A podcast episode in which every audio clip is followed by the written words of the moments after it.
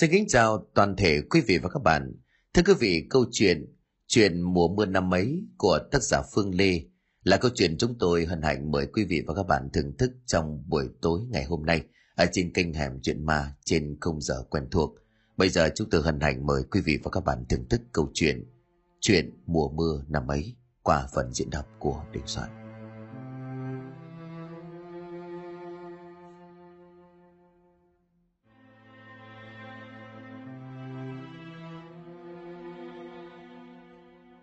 Mày đang ở Sài Gòn phải không?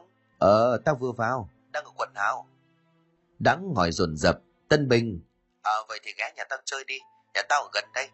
Mười mấy năm bạn bè chưa có gặp nhau.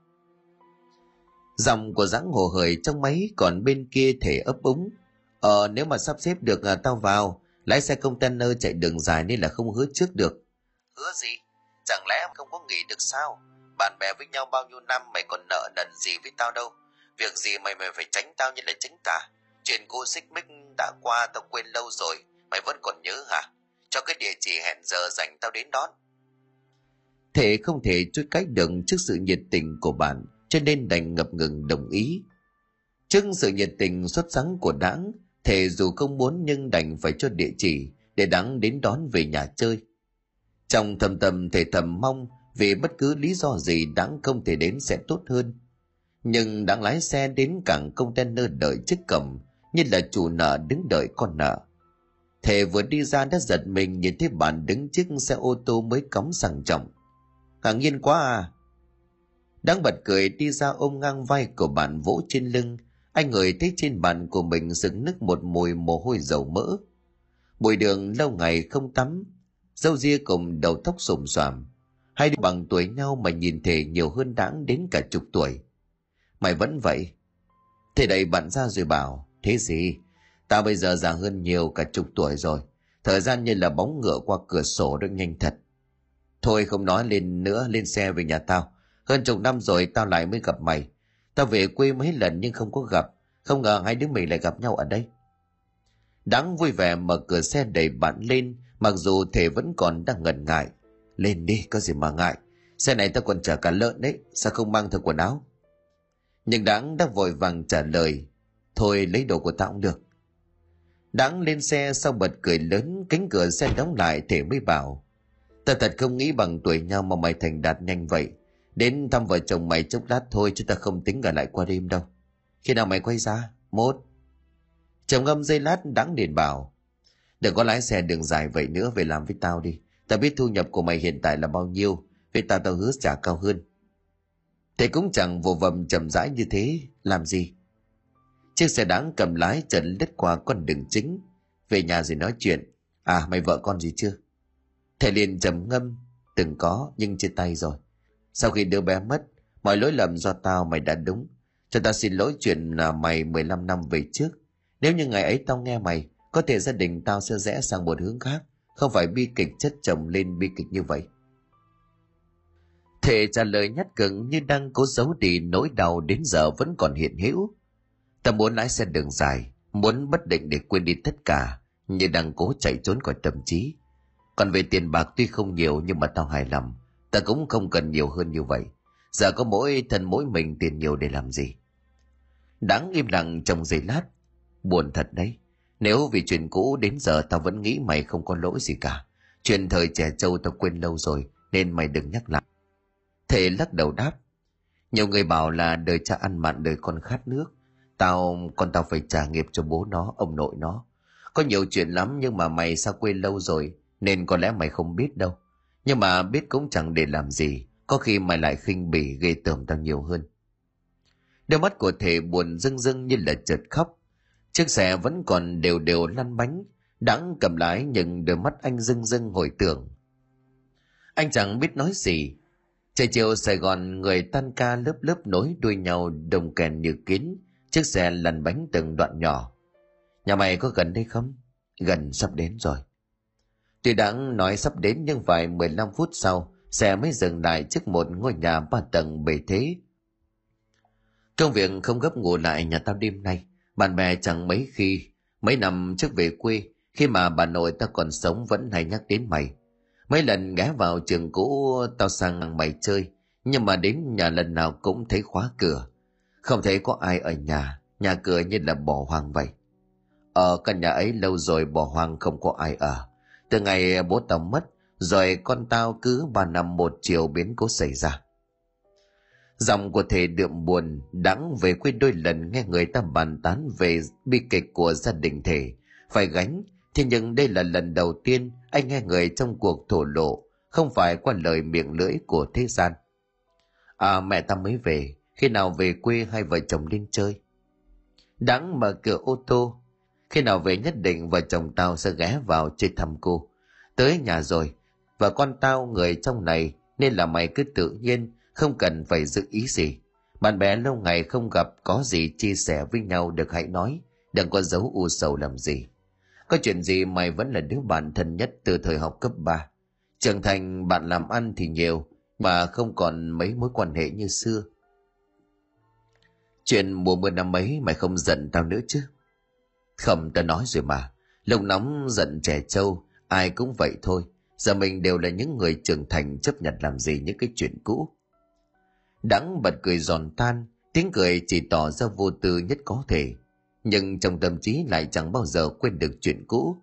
Nó ám ảnh theo anh cho đến tận bây giờ, không phải trong những giấc mơ, ngay cả những khi tỉnh táo.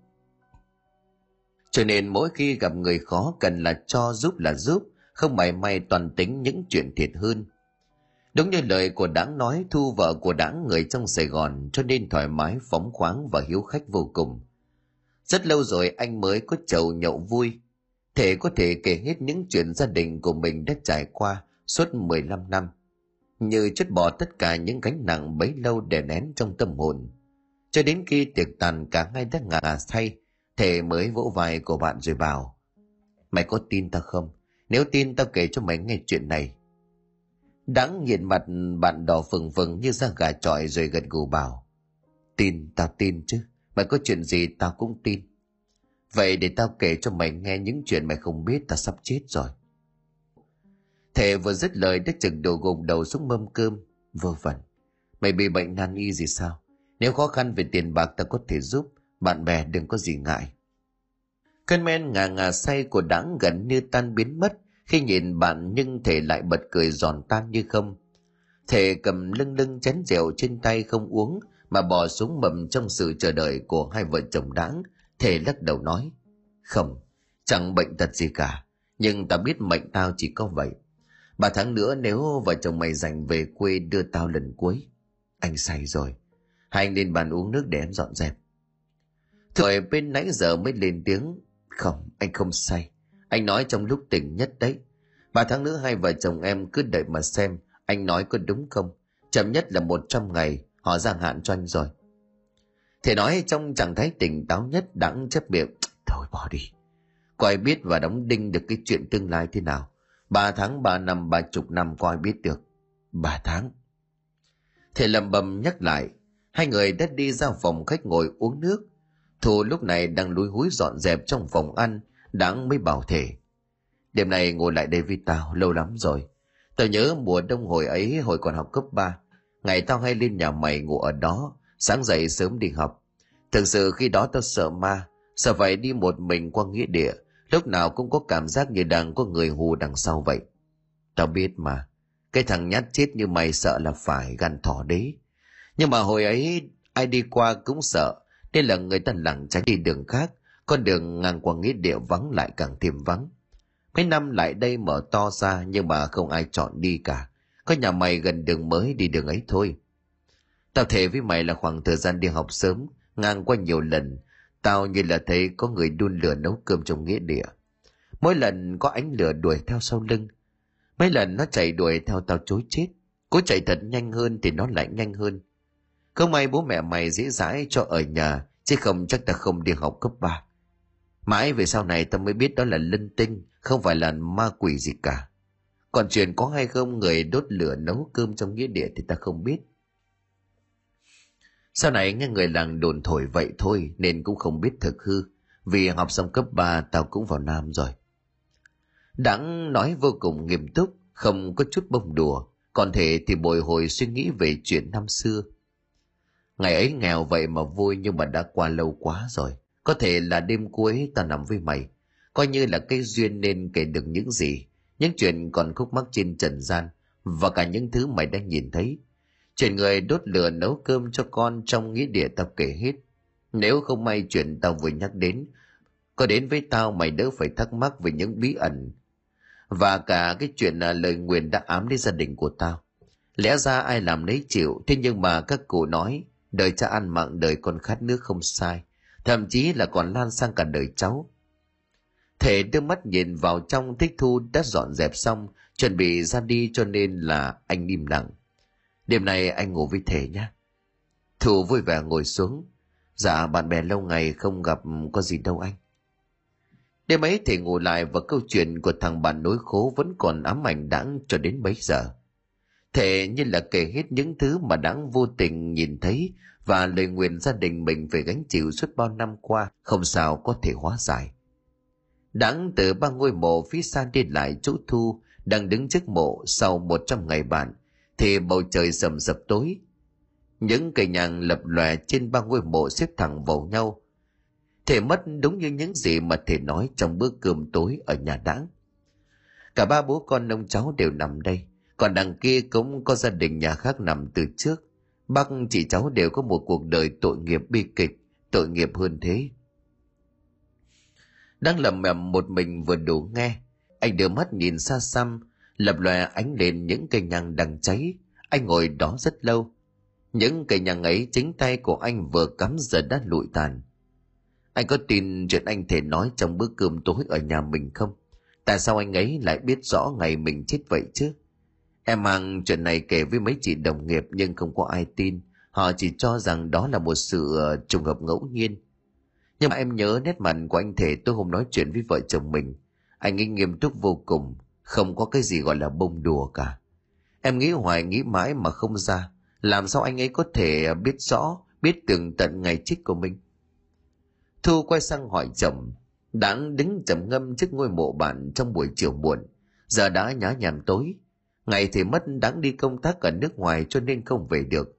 Phải đợi đến một trăm ngày sắp xếp công việc, vợ chồng anh mới có thời gian về quê để giao viếng bạn. Có nhiều chuyện đêm ấy Thể đã kể nhưng anh không dám nói cho em nghe. Thu liền giật mình ngạc nhiên. Hai anh nói với nhau chuyện gì? Sao anh giấu biệt em? Đãng nhìn xuống bức di ảnh trắng đen của Thể khẽ thở dài. Chuyện dài lắm. Anh không biết nên bắt đầu chính xác từ đâu. Nhưng mà có lẽ từ những đống lửa trong nghĩa địa này. Nghe dân làng kể họ vẫn thấy người mẹ hàng đêm đốt lửa nấu cơm cho con. Anh chưa bao giờ thấy.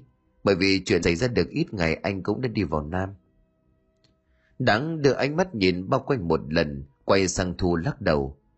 Toàn những chuyện qua lâu lắm rồi. Lục tìm trong quá khứ cũng chẳng để làm gì, nhắc lại thêm buồn thôi. Hai vợ chồng đứng đợi những cây nhang đã tàn cháy, gồng xuống trên ngôi mộ đắp đất đập bên chi chít những vết chân chuột cào. Vài bông hoa giấy úa tàn rách nát từ lâu. Hai ngôi mộ ở bên xây xi măng bạc trắng, những cây nhang lập lòe ở những ngôi mộ bên kia tắt hẳn. Đãng quay sang giục vợ. Mình về đi, chiều muộn rồi. Về anh ghé qua nhà nó một chút, xem tình hình mẹ nó như thế nào. Mấy lần về anh có ghé vào nhưng không gặp. Bữa hôm trong Sài Gòn mình hứa ra thăm nhà nó. Thu đi trước Đãng lặng nhìn lại ngôi mộ bạn và những ngôi mộ xếp thành hàng nằm ở phía xa giây lát. Tao về nhà mày đây. Một cơn gió mạnh từ đầu cuốn đến thổi những tàn nhang hai vợ chồng Đãng vừa cắm cuốn bay theo gió. Tao biết linh hồn mày vẫn còn quanh quẩn ở đây nhưng mà thôi. Đãng thầm thì rồi hướng về phía của Thu đang đứng trước đầu ô tô trên đường lộ. Đến khi ngồi trên xe, Thu mới hỏi chồng. Nhà anh Thể còn ai không anh? Còn mẹ nó. Lát nữa em biếu mẹ nó mấy triệu giúp anh. Anh nghĩ nhà nó cũng khó.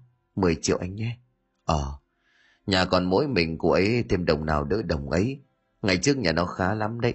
Khi anh lên cấp ba quen nó, bố nó làm cán bộ xã, khá hơn nhà anh nhiều, vậy mà tan nát cả. Mấy năm sau thì bố chết, con chết, vợ bỏ.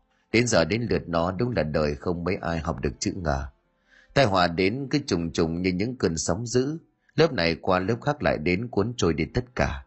Nó bảo không khéo rồi cả đến mẹ nó. Lúc tỉnh lúc lẫn lại ở một mình không ai chăm sóc, không biết rồi sẽ bị lời nguyền cuốn đi lúc nào. Không lẽ là chẳng có nguyên nhân gì sao? Đãng cười rồi đáp, có gì không có nguyên nhân đâu em. Em quan tâm đến chuyện này làm gì? Có những chuyện mình không biết thì tốt hơn. Đãng gạt đi nước mắt đang tưng hừng chờ đợi của vợ. Chiếc ô tô dừng lại trước ngôi nhà mái bằng ố màu rêu phong. Ở phía ngoài cánh cổng sắt hen rỉ từ lâu.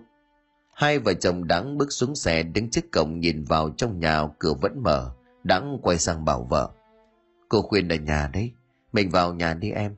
Mười mấy năm rồi ngôi nhà vẫn vậy, chỉ có cũ nát hơn thôi. Đãng đi đằng trước mở cổng cho Thu, xách túi quả đi sau vào bên trong sân thềm xi măng. Nhà hoang vắng quá anh nhỉ, liệu có người ở nhà không anh? Ở sân rêu mốc có. Đãng khẳng định rồi cất tiếng gọi, cô Khuyên, cô Khuyên ơi. Anh phải cất tiếng gọi đến lần thứ ba, người đàn bà nhìn ra phía ngoài mà đoán đất tầm ngoài bảy mươi, tuổi già nua mà từ ngoài vườn đi về. Ai gọi tôi đấy? Đãng nhìn lại bà mãi mới tin vào mắt của mình. Anh không nghĩ bà chỉ bằng tuổi mẹ anh, mới chưa đến sáu mươi, tại sao lại già như vậy? Lưng đã cầm giặt chấm xuống mặt đất. Không cần hỏi, đôi mắt của bà mở đục hấp háy nhìn hai vợ chồng Đãng từ bầu trời đã nhọ mặt người. Mang chiếc rổ nhựa màu đỏ bên trong đựng lưng chừng những cây nấm màu trắng, hấp háy mắt nhìn lại người ngờ ngợ. Anh chị là... Dạ cháu là Đãng, đây là Thu vợ cháu. Ngày xưa... Đãng, bạn học cấp ba với thằng Thể đây mà. Đợt trong Sài Gòn về nó kể vợ chồng cháu mãi. Bà nói bồi hồi trong tiếng khóc. Dạ hôm thì mất, bạn cháu nên là không ra được. Hôm nay mới sắp xếp ra được thăm nó. Vừa nãy tiện đường sang đây vợ chồng cháu ghé vào mộ, thắp hương nó. Giờ vợ chồng cháu đến thăm cô thôi. Hai đứa vào nhà đi, bạn bè còn nhớ đến nhau vậy là quý lắm. Ngày xưa cháu hay sang nhà cô ngủ nhờ. Cháu vào năm học lên đại học, đi làm bạn bè mất liên lạc nhưng vẫn nhớ. Bà Khuyên bỏ rồi đấm xuống hiên lỏm gỏm đi trước, hai vợ chồng Đãng theo sau. Và đến nhà trời bắt đầu tối, bà đới tay bật điện, Thu đặt túi quả lên bàn. Còn Đãng thắp nén nhang lên bàn thờ lần lượt và một bàn thờ nhỏ trống trơn không có di ảnh. Hai vợ chồng ở lại ăn cơm với cô nhé. Từ ngày thằng Thể mất thì ngôi nhà này cũng trở nên cổ quạnh, hàng xóm không mấy ai lại vãng, họ sợ. Để bữa khác vợ chồng cháu sang chơi với cô cả ngày. Hai vợ chồng cháu vừa nam giang bên nhà cũng đang làm cơm. Cháu đến để thắp hương cho Thể rồi thăm cô, có chút quà để biếu cô. Đang lấy trong túi quà ra một phong bì dày, anh biết chắc Thu đã đặt tiền ở trong. Vợ chồng cháu biếu cô quà. Bà Khuyên liền giật mình, sao hai vợ chồng cho cô nhiều vậy? Vợ chồng cháu đang làm ăn được cho nên không có đáng gì đâu, cô nhận đi cho vợ chồng cháu vui. Bà Khuyên cầm lấy phong bì bùi ngồi rồi bật khóc. Thằng Thể nếu mà nghe lời về làm với cháu chưa chắc nó đã chết. Ông trời còn muốn trừng phạt nhà này đến khi nào nữa đây? Đến khi nào mà lời nguyền oan nghiệt của con hồ ly kia mới kết thúc? Bà dằn lên từng tiếng đầy giận dữ. Đãng ngồi im lặng nhưng không chú ý đến nỗi đau của bà. Thi thoảng anh đưa mắt nhìn lên bàn thờ, nhìn vào bức di ảnh của Thể. Nhưng mà bây giờ trong ánh điện, anh mới nhìn rõ đôi mắt buồn rầu sâu thẳm của bạn mình. Từ khi nhận được tin Thể mất, trong đầu của anh luôn vương vấn một câu hỏi. Liệu nó đồng ý vào Sài Gòn làm với mình thì có thay đổi được mệnh không? Nhưng rồi Đãng lắc đầu tự trả lời. Khẩm, nó vẫn đến bằng cách này hay cách khác mà thôi. Cái chết đến với Thể là một điều không tránh khỏi. Anh tin câu chuyện đêm ấy Thể kể, nhưng có điều đến giờ anh vẫn còn chôn giấu trong lòng, không dám nửa lời nói với Thu biết. Vì xét thấy Thu có biết không giải quyết được gì, ngồi lê sinh chuyện. Tự nhiên thấy cái véo bên mạn sườn khiến cho Đãng giật mình. Về đi anh. Tiếng của Thu Dùng nhìn lên bàn thờ, cây nhang đã cháy đến tận chân. À, Đãng cuống cuồng đứng dậy. Thôi cháu xin phép cô, vợ chồng cháu về, có gì vài bữa nữa cháu sang. Thế không ở lại với cô sao? Dạ tối nay vợ chồng cháu có hẹn rồi. Bà Khuyên buồn chưng hửng khi vợ chồng của Đãng đứng lên ra về. Liếc qua cái rổ màu đỏ đựng lưng lưng những cây nấm trắng bà Khuyên mang từ vườn về ban nãy. Trước khi vào Sài Gòn, kiểu gì hai vợ chồng cũng phải ghé qua cô ăn bữa cơm nha. Dạ cô yên tâm, Trước khi vào đó nhất định vợ chồng cháu sẽ sang. Thu nắm chặt bàn tay của bà khẳng định chắc nịch. Bà nắm tay của Thu đến khi hai vợ chồng cô đi ra đến cầm. Cháu về đây. Hai vợ chồng đã ngồi trong xe, bà Khuyên vẫn đứng ngoài để chờ đợi. Cô vào nhà đi, vợ chồng cháu về nhé. Chiếc xe ô tô lăn bánh dần khuất, nhưng bà Khuyên đứng trước cổng như trời trầm. Anh có biết về lời nguyền của cô Khuyên vừa nói không? Không, anh không biết được. Em nghĩ anh biết, thậm chí anh biết rõ luôn đấy. Nhưng mà nếu vì một lý do nào đó anh không muốn nói thì thôi. Nhưng mà em cũng không gặng ép, vợ chồng không nên giấu giếm nhau làm gì cả. Đèn ở trong ô tô được bật sáng, nhưng mà bên ngoài trời tháng mười ngoài Bắc trời tối đen như mực. Chiếc ô tô của Đãng điều khiển đang lăn bánh qua nghĩa địa, chồn cất, chỉ cần đi hết con đường này là về đến làng của Đãng. Chính vì Ngãi đi học qua con đường này một mình vào mỗi buổi, cho nên Đãng thường kiếm cớ để đến nhà thể từ tối hôm trước. Hồi ấy nhà thể khá giả nhất vùng, cho nên chuyện ăn uống không thành vấn đề. Vì ăn ở nhà thể thân mật như vậy, chuyện nhà thể Đãng phần nào nắm được đến tám phần mười. Mười triệu mà vợ Đãng để lại cho bà Khuyên có thể nghĩ tùy lớn, Đãng vẫn nghĩ như vậy là còn quá ít. Việc nhiệt tình giúp thể một phần nào báo đền những năm tháng cấp ba. Thì hai người có những xích mích, nhưng khi thể sống, Đãng bật cười sảng khoái xóa đi mọi thứ. Chiếc ô tô chạy chậm chậm ngang qua nghĩa địa. Đãng không biết Thu có để ý đến kính chiếu hậu có một người đàn bà mặc một bộ đồ màu trắng đang đi xuôi chiều hướng về nghĩa địa đang lập lòe ánh lửa. Đãng có phần sợ hãi không biết cái đống trắng kia đã bắt đầu đi theo anh từ đâu, nhưng mà đến đây thì ngày một rõ ràng hơn. Đãng không nói với Thu. Khi anh đưa mắt liếc xuống nhìn, Thu đang nhìn vào mặt màn hình điện thoại. Cô không biết có bóng dáng người đàn bà đi theo vợ chồng cô nãy giờ. Cái bóng trắng đó khi đi vào nghĩa địa càng rõ, khi nhằm thẳng ngôi mộ của thể, ông Tiền, đứa con trai đã mất trước. Đãng biết chắc chắn đó là một người đàn bà, có nét gì đó quen thuộc, nhưng linh tính của anh mách bảo chắc chắn đó không phải là một hành động tốt. Đãng không dám dừng xe lại nhìn kỹ xem người đàn bà mặc bộ đồ trắng như là hồn ma kia làm gì trên ba ngôi mộ của nhà Đãng.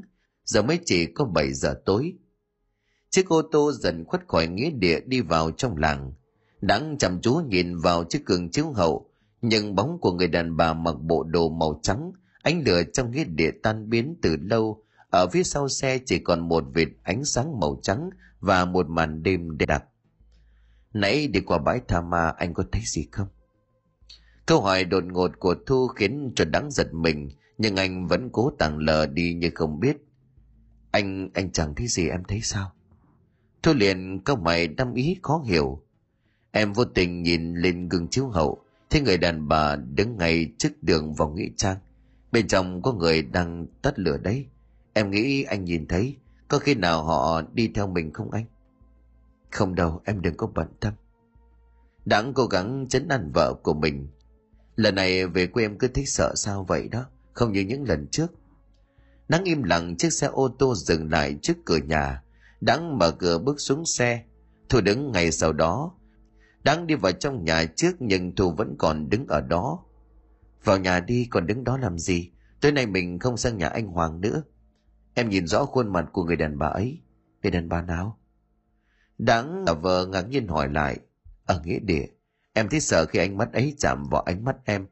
Cô ta còn rất trẻ, chỉ độ ngoài hai mươi thôi. Đó không phải là người, em cam đoan với như vậy. Thu nói rất nhẹ, dồn dầm trong hơi thở. Đãng nhìn quanh chép miệng giục vợ. Thôi vào nhà đi, đứng ở ngoài này làm gì? Tôi vẫn ngẩn ngơ ra để tìm kiếm.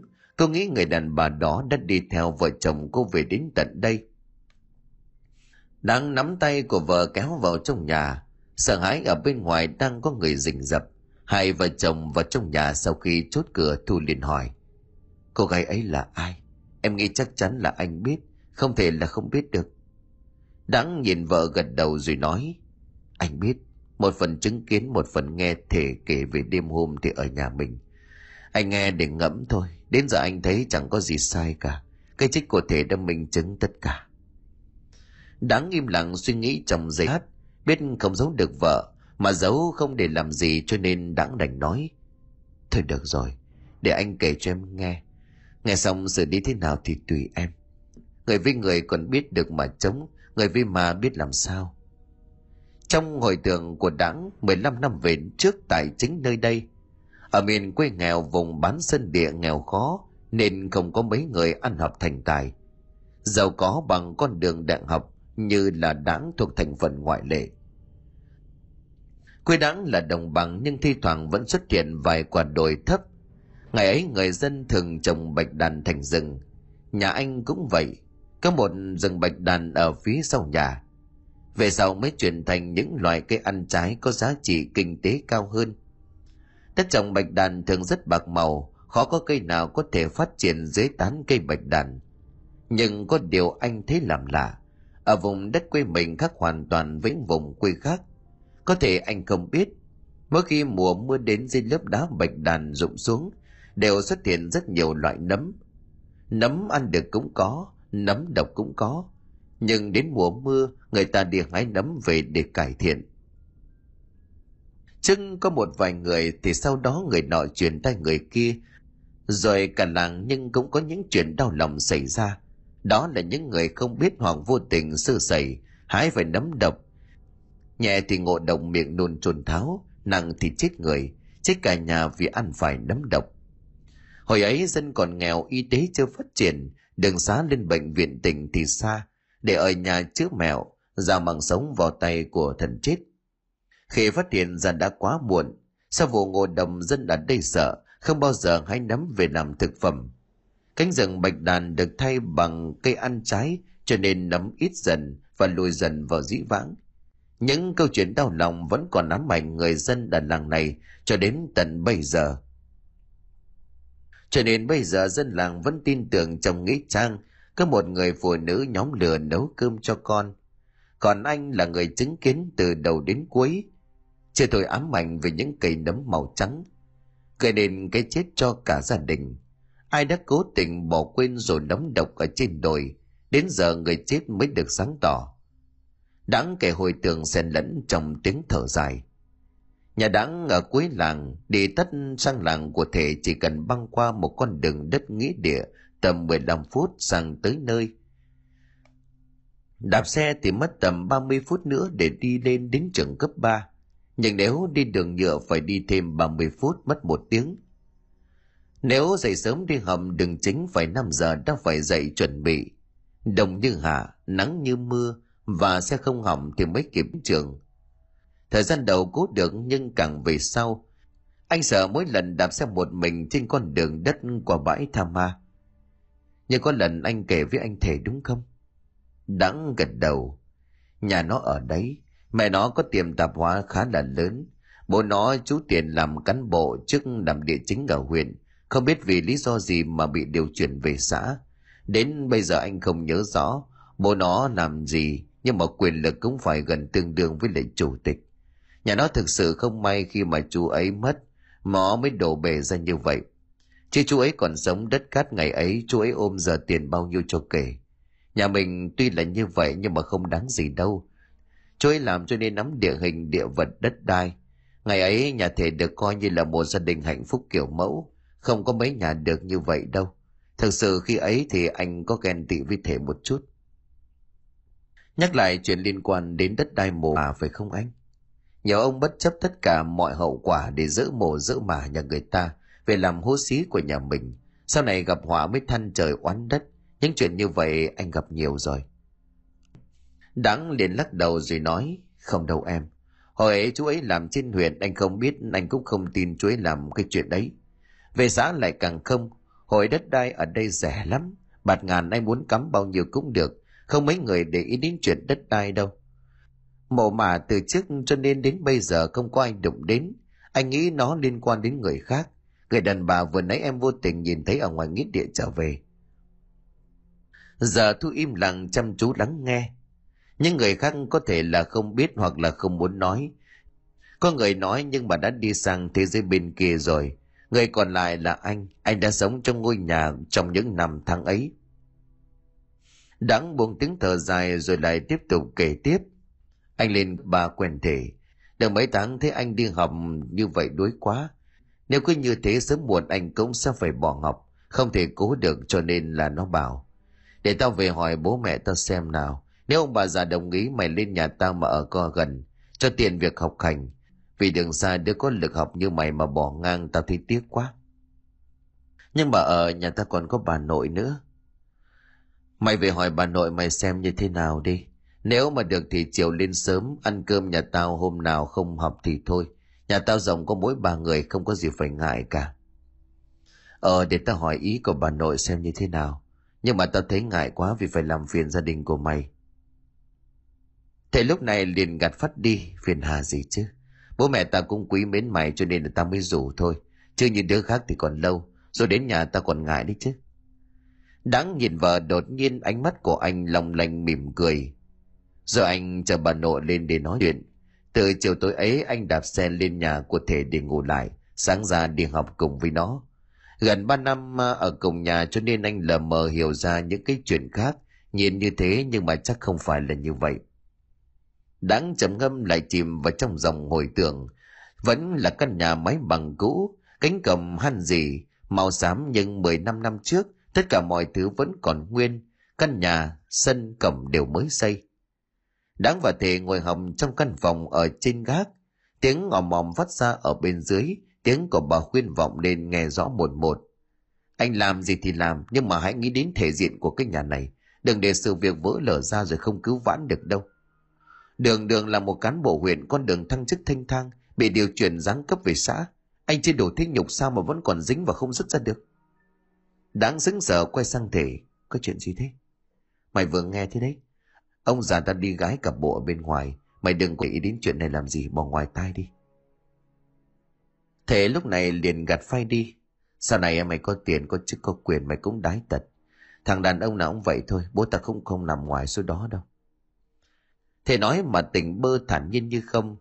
Trong tiếng khóc của bà khuyên giấm dứt từ dưới nhà vọng lên, nhưng chẳng thấy tiếng của ông tiền đáp lại. Nếu mà bố ta không như vậy thì có lẽ giờ này ta cũng đã về Hà Nội sống lâu rồi. Bố tao cũng chẳng bị giáng chức xuống xã làm hết đứa này đến đứa khác. Tao đến lại ông ấy, ăn tạp đến thế là cùng, không có tha thứ gì cả. Càng già càng tệ, càng đồ đốn.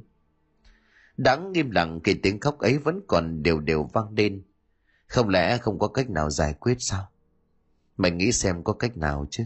Nếu mày có cách mày muốn gì ta cũng chịu. Ta chỉ muốn giữ yên cho ngôi nhà này thôi. Ngày trước thì nó tàn vỡ không thể hàn gắn được. Đặng đầm chiều suy nghĩ. Có biết đứa cặp bồ với ông già mày không? Thề nhìn Đặng gật đầu như là bồ củi. Còn Thúy, tao biết. Nó hơn tao vài tuổi, nhà gần nhà mày đấy. Tao nghĩ là mày cũng biết. Chị Thúy á, tao biết. Đặng người xứng người chồng giày lát. Chị Thúy cùng làng với tao, chị ấy xinh vậy mà. Cũng phải thôi, nhưng mà tao thực sự không có ngờ. Mày nói ra tao mới biết. Công nhận ông già mày có mắt nhìn người thật đấy, chọn đúng hoa khôi của làng mà. Thầy gật đầu cắn răng rít vào nhau. Tất cả mọi thứ đều do cái con quỷ quái đó gây ra. Con hồ ly chín đuôi. Tao và mẹ tao đã cảnh báo dằn mặt nó nhiều lần, nhưng mà dường như nó không biết sợ. Trước giờ tao vẫn nghi chị ấy nhà nghèo hiền vậy mà. Đáng liền chép miệng. Nghèo hiền đấy là những thứ mày thấy thôi. Mày bị lừa, tất cả đều bị con hồ ly đó lừa. Mang cái vẻ hiền lành nghèo khó. Mẹ quá con côi què quặt để mà lừa gạt lòng thương hại của người đời. Họ đi với nhau lâu rồi mẹ tao mới phát hiện ra bắt quả tang. Ông già về nhà thề thốt đủ trò nhưng rồi cuối cùng đâu lại vào đấy. Thề thở dài để khinh bỉ. Hay là ông ấy muốn rước hai mẹ con con đĩa về đây để tôi phụng dưỡng một thể. Có lẽ như thế ông mới hài lòng. Thầy liền thở dài đầy khinh bỉ. Hay là ông muốn rước hai mẹ con nó về đây để con đĩ về đây tôi phụng dưỡng một thể. Có như vậy ông ấy hài lòng. Đáng im lặng nghe tiếng nấc của bà khuyên từ dưới nhà vọng lên, khiến cho Đáng vô cùng bối rối. Nhà của chị Thúy Đáng không lạ, cùng làng cách vài nhà. Mẹ quá con côi đơn chiếc, hơn cả nhà Đáng chỉ có hai bà cháu, nhưng thi thoảng bố mẹ từ trong năm còn ra. Đằng này thì càng nghĩ lại càng cắm cảnh cho nhà chị Thúy.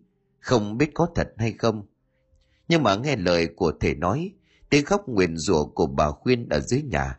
Ông Tiền vẫn im lặng nãy giờ, không để lời thanh minh hay là cự cãi lại. Cho nên là Đãng có không muốn cũng phải tin.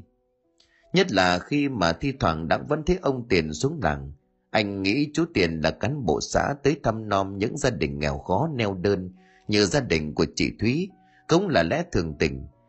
Nhưng mà hôm nay thật là không ngờ. Thúy có bầu rồi. Hả? Bà Khuyên giật mình hỏi lại.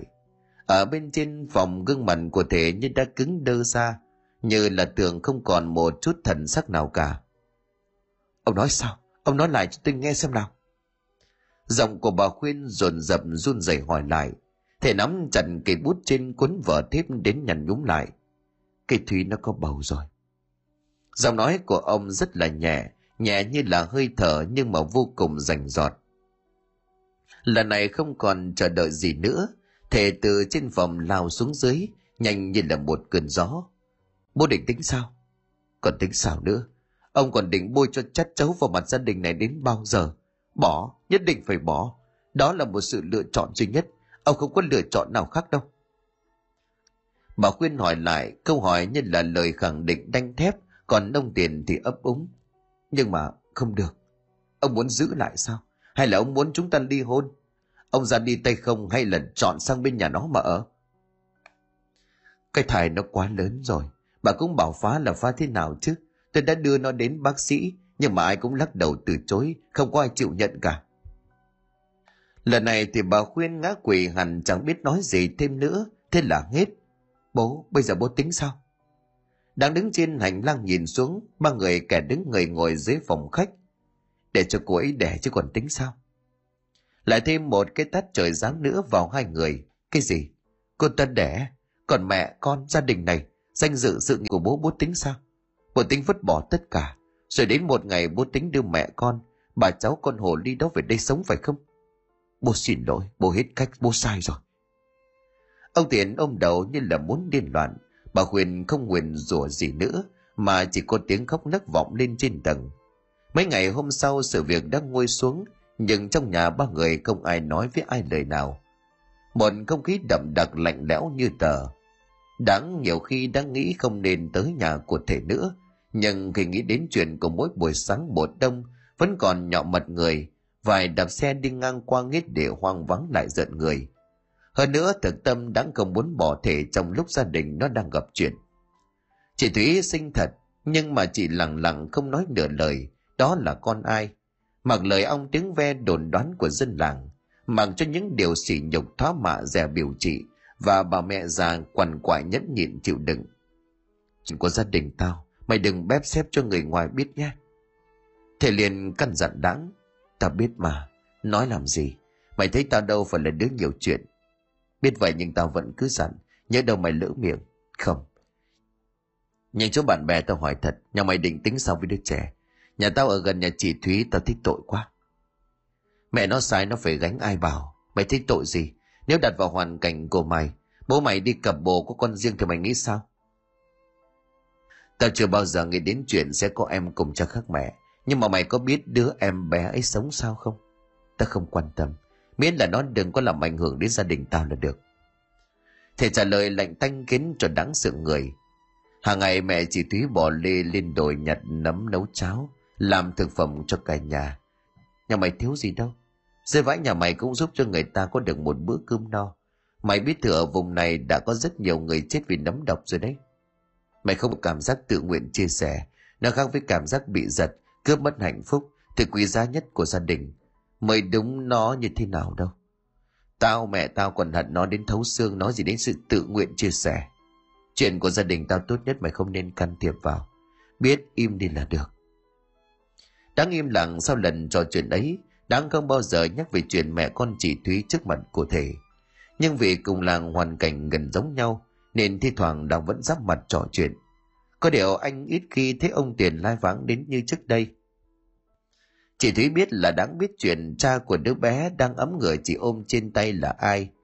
Từ khi mà có đứa trẻ, Đáng thấy nhà chị Thúy đã nghèo lại còn nghèo hơn, nghèo đến tàn tạ, đến những cây nấm sau ngọn đồi cũng hết sạch. Đâu phải nấm lúc nào cũng có, phải đợi những ngày mưa dầm liên tục. Đáng không biết thảm cảnh của mẹ con Thúy không. Đôi lần anh định nói nhưng nhớ đến lời cảnh cáo của Thể cho nên lại thôi. Nhưng trong thâm tâm Đáng cho đến bây giờ, kể cả khi mà chưa nghe Thể kể, thì Đáng vẫn tin ông Tiền, một gã đàn ông vô tình trăng hoa bạc bẽo. Còn Thể và bà Khuyên chưa nguôi nỗi hờn giận với Thúy. Hai người vẫn e dè có ngày Thúy sẽ ôm con đến đây vất vả, chiếm đoạt tài sản của hai người gây dựng nên.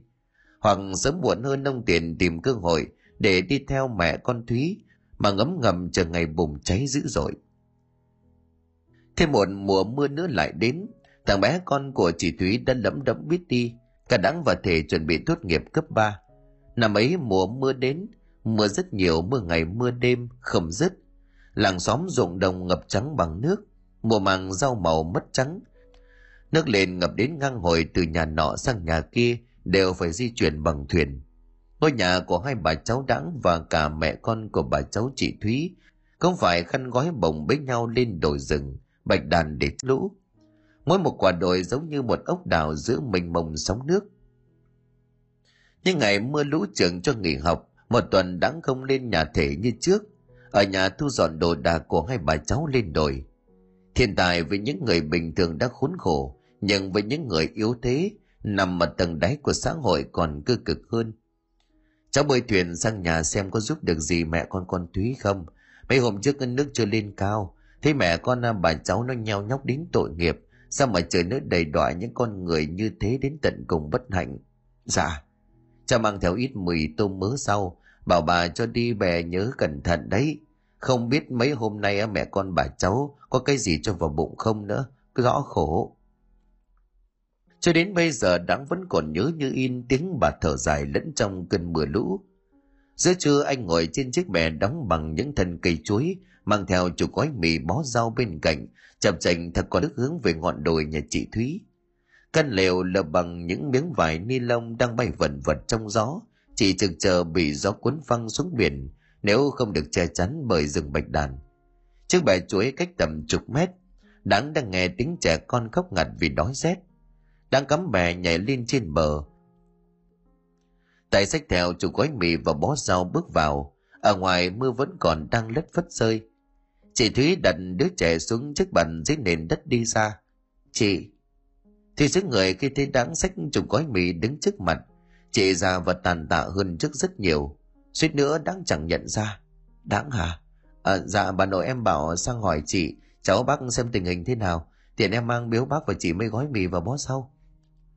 Đang đứng ở bên ngoài nhìn vào túp lều của ba con người chui rúc tránh lũ, chừng rơi nước mắt. Bác chị và cháu ổn chứ? Gió to thêm chút nữa cuốn hết đi, ba người chạy đi đâu? Đáng sốt ruột hỏi. Sao hôm nay cũng ngớt cho nên em đừng lo, không sao đâu. Bác đâu hả chị? Đáng vừa hỏi dứt câu, bà Hảo lọm gòm mang một rổ nấm từ trên đỉnh đồi đi xuống. Đáng sang đây hả cháu? Dạ cháu sang xem bác chị như thế nào. Mưa gió vậy bác leo lên đó làm gì? Chân tay mắt mũi đã lèm nhèm, lỡ cái té xuống nước lũ nó lênh láng biết vậy thì kêu ai. Sống chết có số cháu hả? Trời không muốn cho sống mà bắt đi, hầu ông bà đành chịu thôi. Nói rồi không may chứ bác mất mẹ con nó, nhà gánh được bữa cơm no bác cũng cam lòng.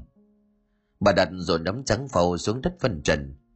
Chả nói giấu gì cháu, mùa này mẹ con bà cháu cũng có thêm vài cây nấm, không biết lấy gì bà cháu bỏ bụng, nhưng mà nhặt mãi cũng chẳng cái lớn kịp. Định à, leo sang nửa quả đồi bên kia thì thấy à, rổ nấm này không biết ai bỏ quên, cho nên là bác mang về, rồi cũng nhặt thêm được ít bữa. Nếu mà họ cần họ sẽ đến lấy, để ở trên đấy từ giờ cho đến chiều cũng hỏng rồi vứt đi thôi. Đáng đưa mắt nhìn rổ nấm, nhìn đứa trẻ đang lẫm thẫm đi trong lều đi xa. Anh không nghĩ sao ba người có thể truy giúp mà sống được ở đây. Đáng nhìn chị Thúy rất lâu, chị ra sau hồi. Có chuyện gì vậy Đáng? Em biết chuyện chị và bố thằng Thể. Không lẽ chị, bác và đứa bé sống mãi vậy sao? Em thực sự không chịu đựng được nữa. Con người ta bạc bẽo vô tình với nhau cũng vừa phải thôi chứ. Trời xanh có mắt đấy. Em... Đôi mắt của chị thẫn thờ vô hồn nhìn ra chỗ mẹ đang ngồi giữa những cây nấu trắng phau. Chị sợ bà sẽ nghe thấy. Họ sẽ giết chị, giết cả đấy. Chị sai, chị nhẹ dạ. Chị phải cắn răng mà chịu chứ biết oán thán với ai. Nhưng họ phải có trách nhiệm chứ, con của họ mà. Sao họ có thể tuyệt tình phủi tay? Có nhiều chuyện em còn trẻ em chưa hiểu hết được uẩn khúc bên trong. Người ta để mẹ con bà cháu sống như vậy đã là tốt lắm. Chị còn dám đòi hỏi gì? Tất cả do chị, chị sai. Em thương chị, thương cháu, thương cả bác nữa. Sống thế này xong phần là sống. Chị sụt sùi khóc, đáng không cầm đứng nước mắt, suýt nữa thì khóc theo. Mai này em cố gắng học thành tài về quê đưa theo cháu. Đừng để nó sống ở đây nữa, nó không sống được đâu. Đáng nhìn thằng bé lấm thấm đi từ trong lều đi ra, anh gật đầu đồng ý. Anh ngầm hiểu chị đang phải chịu đựng một sức ép vô cùng khủng khiếp mà không thể nói ra. Đôi mắt của chị long lanh nước mỉm cười gật đầu. Chị mong người ta dù lòng thương để cho nó bình yên mà lớn lên. Đặng đứng im lặng trong giây lát, mẹ chị Thúy rửa xong rồi nấm đang hòng cho ráo nước. Thôi em về đây, nếu mà trời nổi gió to em sẽ sang đón ba người sang nhà em, dù sao cũng chắc chắn hơn bên này. Chị cảm ơn em, cảm ơn bà nội. Chị liền quay sang mẹ. Mẹ nấu mì rau với nấm giúp con, thằng bé đói quá nó khóc, dẫu mãi nó không nín. Đang gật đầu lên chiếc bè chuối đầy cây trèo bằng cây tre ra xa giữa bể nước mênh mông. Chị Thúy quay lại ôm thằng bé, đưa tay lên vẫy vẫy. Bà gái mang rổ nấm trắng phao đi vào trong chiếc lều bạt. Màu khói bắt đầu bốc lên trên nóc cái lều giữa bầu trời u ám mây đen, chỉ chực chờ đổ mưa xuống căn lều mỏng manh tội nghiệp. Mày đi đâu vậy? Đáng nhìn thấy Thể lên cất tiếng hỏi. Tao tính sang nhà mày hỏi xem tình hình thế nào, thế mày ở trong đó nên tính trèo về. Thể đưa mắt nhìn vào căn lều của ba người tội nghiệp khi bắt gặp. Thể từ phía bên kia quả đồi trèo thuyền tôn mỏng như lá tre. Đáng nhìn bạn có chút bất ngờ nhưng nhanh chóng gạt đi. Lên đồi rồi, mấy hôm mưa lũ vậy nhà mày ổn không? Chỉ ngập đến phòng khách, đồ đạc dọn lên trên tầng nên không sao. Mày sang nhà con Thúy làm gì? Bà ta bảo mang sang cho mấy gói mì ít rau, hỏi xem tình hình thế nào. Thằng cô nó biết đi rồi. Ta thấy tội nghiệp, mấy ngày bão gió mưa như vậy chắc chúng chẳng có gì bỏ vào bụng. Thằng cô nó đói khóc hẳn cả giọng. Thế lúc này liền giễu cợt, vẽ chuyện. Mày giàu lòng thương người còn ta không được như thế. Nếu chúng nó chết đi được sẽ tốt hơn. Chúng nó có mặt ở trên đời này là một sự nguyền rủa. Sao mày có thể suy nghĩ độc ác vậy? Đó là một đứa trẻ, nếu có tội lỗi cũng do người lớn gây nên, chứ nó không có tội lỗi gì cả.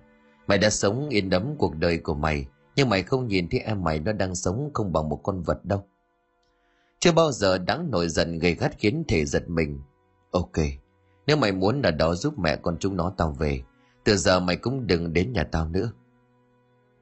Thể giận dữ quay thuyền trèo ngược lại, để mặc Đáng đứng sừng sùng giữa dòng nước. Không nghĩ chỉ vì chuyện ấy thôi mà bạn bè có thể trở mặt với nhau nhanh vậy.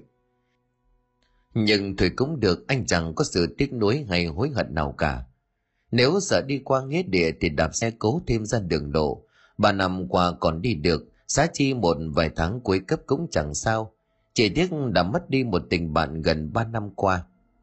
Đẵng chèo thuyền lướt qua căn lều của mẹ con bà cháu chị Thúy. Ở trên đầu lất phất những hạt mưa đang rơi.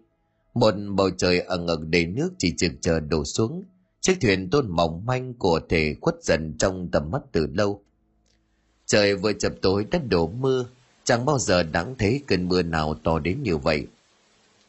Đáng đang nằm trong chòi đang cố ra cố lại từ chiều, xả nước sẽ dâng lên cuốn trôi đi mất. Còn bên nhà chị Thúy không biết như thế nào. Đáng không dám ngủ, ngồi ở cửa lều hình chữ A nhìn sấm chớp, bão gió bập bùng như muốn dập nát cả bầu trời. Đã mấy lần anh định chống bè bơi sang nhà bên, nhưng nghĩ cái bè đóng bằng những thần chuối mỏng manh, không thể chống lại được với cơn thú dữ. Sợ chưa bơi sang được đến nơi sẽ bị sóng đánh tan. Đáng thấp thỏm từ đầu ngoài cửa lều nhìn ra chờ đợi nghe ngóng đến quá nửa đêm. Mưa đã ngớt, biết chắc nước sẽ không tràn qua căn lều của hai bà cháu. Ánh trăng màu bằng bạc chiếu xuống, những chiếc lá bạch đàn cọ vào nhau kêu xoành xoạch, hòa trong tiếng sóng nước ì ọp linh láng mênh mông biển dưới chân đồi. Chị, chị Thúy.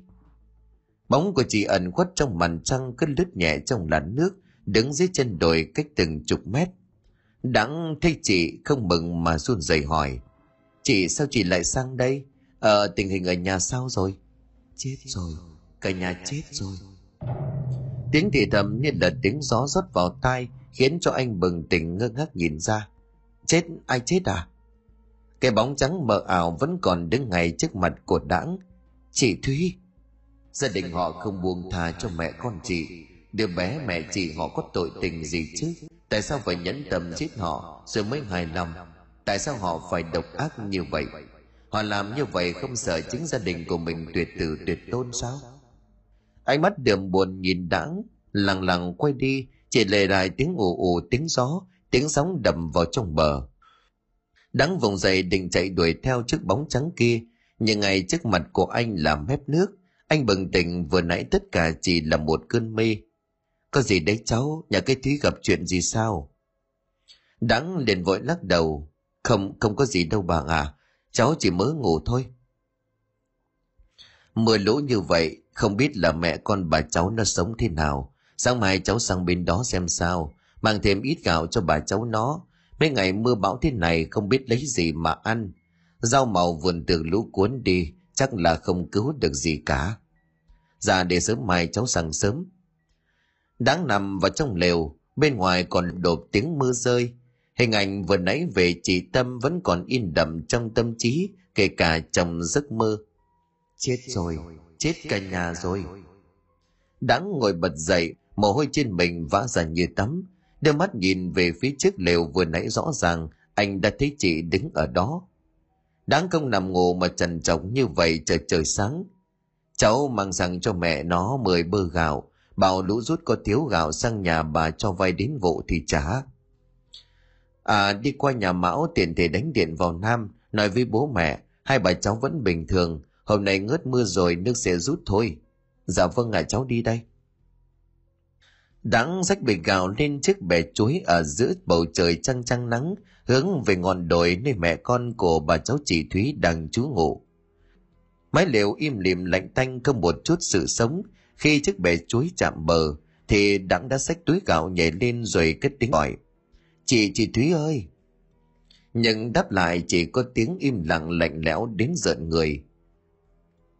Mặc cho phía bên trên đầu trời nắng chang chang, linh tính cho Đãng biết có sự chẳng lành đến với mẹ con của chị Thúy, cho nên anh bước từng bước chậm rãi đi vào bên trong. Một cảnh tượng cực kỳ kinh hãi đã hiện ra. Xác của chị Thúy rũ rượi đang cố nhòi ra phía ngoài lều, bọn trắng lên mép trào ra như là người ngậm xà bông, trên cơ thể thì tím tái lạnh ngắt. Đất cát trong cơn mưa tối qua bắn lên bề bết đầu óc quần áo, chị đã cố nhòi ra kêu cứu trong tuyệt vọng. Túm gạo mà Đãng xách trên tay đất tuột xuống, chảy ồ ồ xuống chân từ lúc nào. Chị Thúy, chị Thúy. Đãng lao đến trước cửa căn lều, ở bên mẹ chị, con chị, mỗi người nằm gục một góc chết trong cơn co giật đau đớn. Nồi nấm rồi rau mì tôm ở trên bếp rang dở ăn hết. Những chiếc trắng chiều qua trưng phành tái nhợt vương vãi khắp mọi nơi. Đãng là mờ hiểu cả nhà chết do vô tình ăn phải những cây nấm độc chưa qua. Họ đã quá đói cho nên ăn gần hết mì tôm và số nấm độc ấy. Nhìn xác của ba người trong căn lều rách nát, Đãng không kìm được nước mắt, cứ ngồi đó mà rấm rứt khóc. Đến gần trưa thì dân làng kéo đến, người hiểu về nấm thì liền bảo loại nấm này khiến cho cả ba người tử vong, có chứa amotocin, nấm trắng hình nón thường mọc thành từng cụm hoặc là đơn chiếc trên mặt đất trong rừng, màu trắng tinh khiết, bề mặt nhẵn bóng, lúc non thì đầu tròn hình trứng dính chặt vào trong cuống nấm. Khi mà trưởng thành, mũ nấm vàng với đường kính cung hình tròn với đường kính bốn đến mười xen ti mét. Dưới mặt mũ nấm có màu trắng, cuống nấm có màu trắng, vòng cuống dạng màng ở trên đoạn gần sát với mũ. Trên cuống hình dạng cổ có bào gốc hình đài hoa, thịt nấm mềm màu trắng mùi thơm dịu. Loại nấm này có các amanitin có độc tính cao, tác động lên tế bào gây phá hủy tế bào, đặc biệt là tế bào gan gây suy gan cấp. Nếu không tiến hành điều trị sớm với những người có sức khỏe yếu, tử vong gần như là điều chắc chắn. Đãng không chú ý những gì họ nói, chị ù ờ ngồi ủ rũ một góc. Bên cạnh chiếc rổ nhựa màu đỏ mẹ chị Thúy đang mang nấm trên rừng về, như là người vừa bị sang chấn tâm lý. Để mặc cho người lớn bàn bạc nhau, xem đến lúc nào mang ba người đi chôn cho tiện khi nước mới đang bắt đầu rút. Dân làng quyết định mang thuyền đến chở ba người đến nghĩa địa trên đồi chôn vội vã chiều hôm ấy. Có cố rồi gắng để lại những không giải quyết được gì. Người chết đã chết rồi, có để cũng không sống lại được. Thôi nãy giờ ngồi im lặng nghe từng lời của chồng kể. Thương cảm và tội nghiệp quá anh. Có phải vì lý do ấy anh không bao giờ dùng đến nấm? Chỉ vì anh không thích thôi. Đã đụng chạm đến những ký ức không vui nên anh không muốn xới lại, không để làm gì.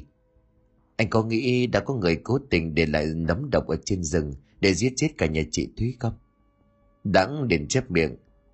Ngày ấy anh mới học lớp mười hai, chẳng nghĩ ngợi được gì nhiều. Khi thấy bà cái xác chết trước mắt, ám ảnh ghê gớm lắm em không hiểu được đâu. Nghĩ có nhưng mà thoáng qua thôi. Anh không nghĩ họ cố tình làm và ra tay tàn độc như vậy, nhẫn tâm giết chết cả nhà người ta. Nhưng con người ấy đã ở dưới tầng đáy tận cùng của xã hội.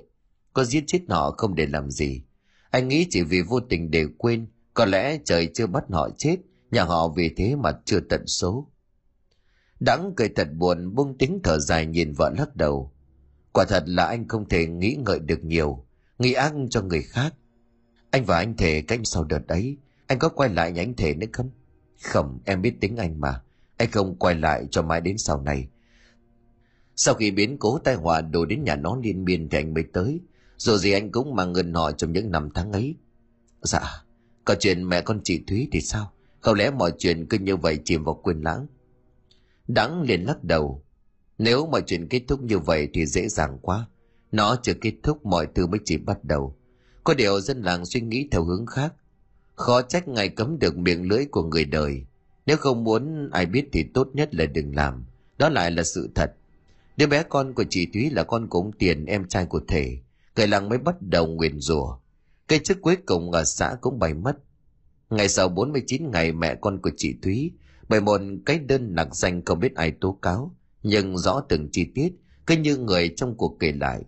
Có người bảo có cuốn nhật ký chị Thúy ghi chép lại, người thì bảo không do chị Thúy nhập vào để báo oán người tình bạc bẽo. Nhưng mà vào những đêm ba mươi, dân làng vẫn nhìn thấy người phụ nữ từ đường trở vào trong nghĩa trang có ánh lửa.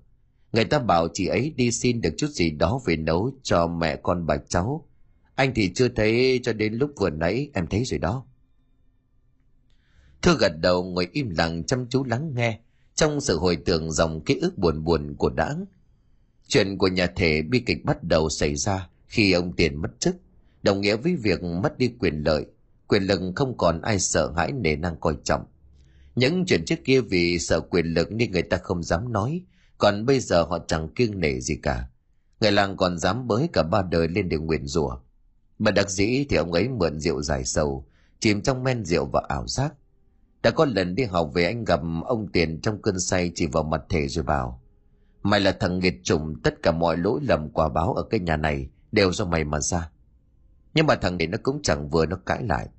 Ông nhìn lại mà xem, ông đã làm gì để biến gia đình này tan hoang như vậy?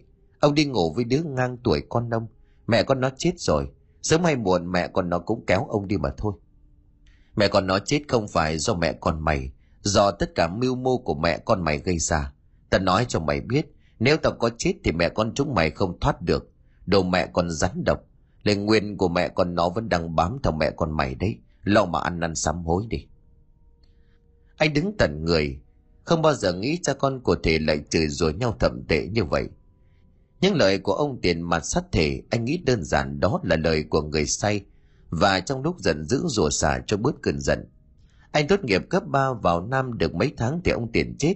Ông ấy treo cổ từ từ đúng cái lều mẹ con của chị Thúy chết, cho đến tận hai ngày sau, dân làng mới phát hiện ra toàn thân ông ấy tím bầm như mận chín. Không ai dám đến gần. Bố nó mất nên gia đình sa sút, chẳng còn tinh thần nào học hành, bỏ không thi đại học ra Quảng Ninh học lái xe. Khi sau lấy vợ sinh con, đến ngày bốc mộ ông Tiền thì đứa con nó rơi xuống ao chết đuối. Cái ao ấy chính là nơi ông nội nó treo cổ nhìn ra. Đấy có phải là lời nguyền anh Thể nhắc không? Khi ấy thì anh không biết, nhưng mới đây nghe Thể kể như vậy thì chính là nó. Thể tin lời nguyền là có thật. Những cái chết đều được báo trước một thời gian dài để cho họ sống trong thời gian sợ hãi. Một người, hai người, ba người, kết quả đã được như dự đoán, nhưng không cách nào có thể tránh được. Đấy không chỉ là lời nguyền, nó còn là nghiệp, nghiệp phải trả phải gánh. Đáng im lặng trong tiếng thở dài. Đêm ở nhà mình, anh Thể kể cho nghe những gì. Đãng nhìn vợ rồi lại chìm sâu vào dòng hồi tưởng. Mày có nhớ mùa lũ năm mấy không? Sao quên được chứ? Vẫn còn ám ảnh tao đến bây giờ. Cả một rổ nấm độc màu trắng. Đắng cởi trần ngồi tựa lưng vào thành giường, dập điếu thuốc đang cháy trên tay. Cái rổ nấm độc màu trắng ấy của ai? Tại sao họ cố tình để lại cho mẹ con chị Thúy nhặt được? Họ biết chắc những ngày ấy nhà chị Thúy sẽ ăn, không tránh được cái chết chết cả nhà. Đắng đưa mắt nhìn sang thể chờ đợi lời thú tội. Nếu giờ mày bắt được hung thủ đặt rồi nắm độc, mày sẽ làm gì?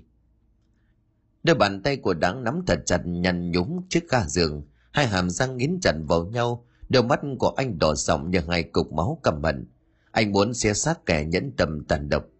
Nhưng rồi anh lại duỗi tay ra cố tỏ ra bình thản như không, chỉ có đôi mắt rừng rừng mọng nước. Tao nghĩ họ đã bị trừng phạt bằng cách này hay cách khác. Thầy im lặng nhìn Đắng rất lâu trước khi quyết định nói ra bí mật vô cùng hệ trọng. Tao xin lỗi, người để lại rổ nấm chính là tao. Khi trở ra tao đã gặp mày. Đã nghĩ mình sẽ lao vào cắn xé con mồi để thỏa cơn giận, nhưng cuối cùng chỉ có đôi dòng nước mắt từ từ lăn xuống. Tại sao mày phải làm như vậy? Tàn ác như vậy cuối cùng được gì? Mày có biết họ sống khổ sở thế nào không? Chị Thúy sai, chị Thúy lầm lỡ, chị Thúy đã cắn răng gánh chịu. Nhưng mà đứa bé từ lúc nó ra đời, cả mẹ chị Thúy họ chưa từng cắn nửa hạt thóc nhà mày. Tại sao phải làm vậy?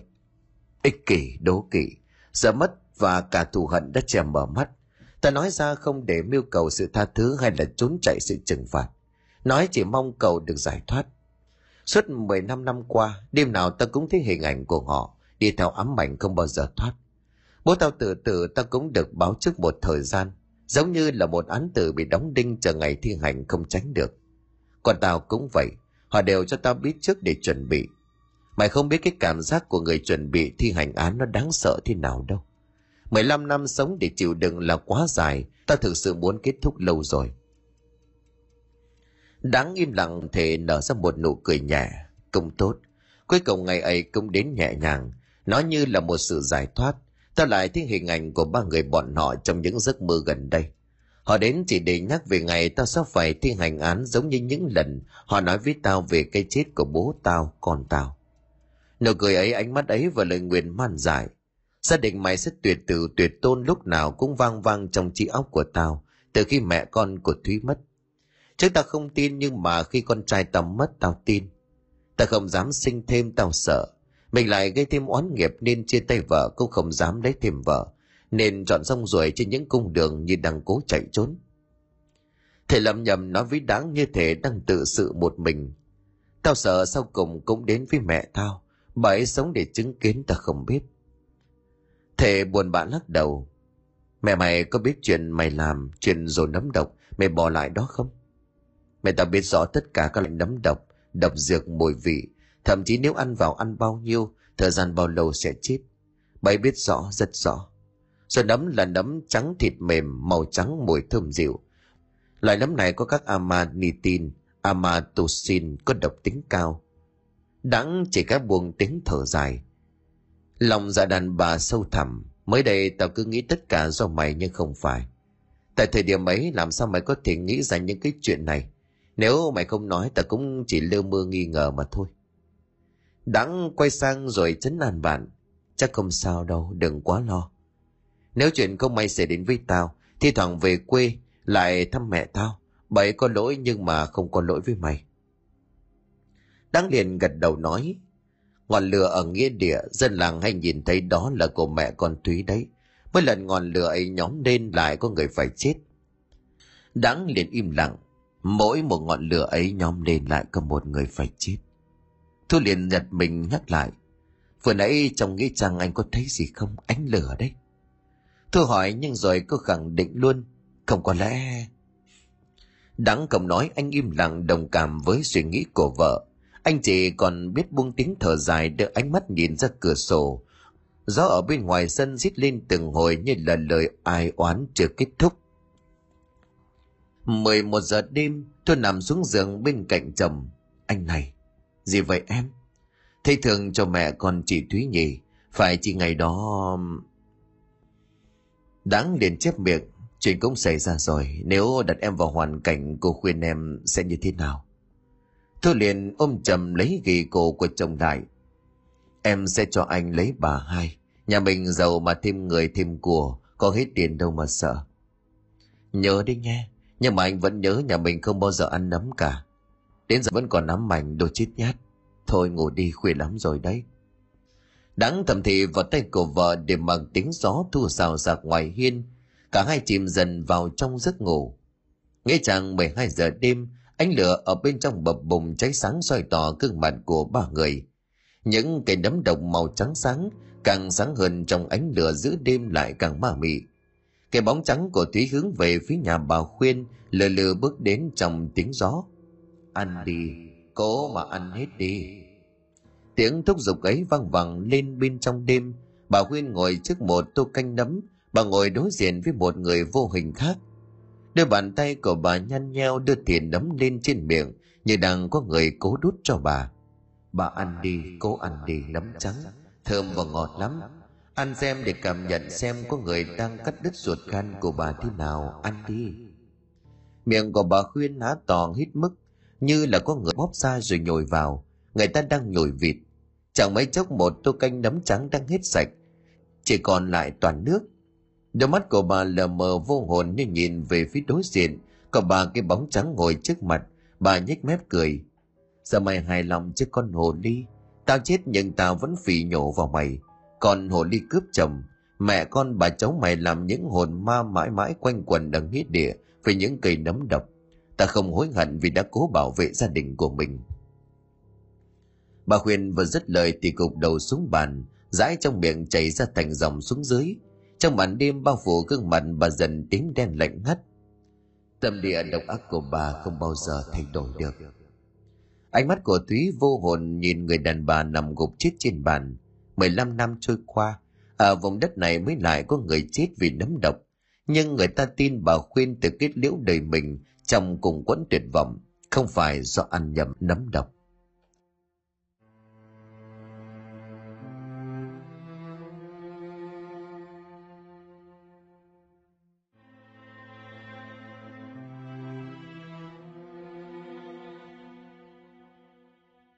Xin cảm ơn quý khán thính giả đã chú ý đón nghe. Xin kính chào tạm biệt quý vị và xin hẹn gặp lại quý vị và các bạn trong những câu chuyện tiếp theo.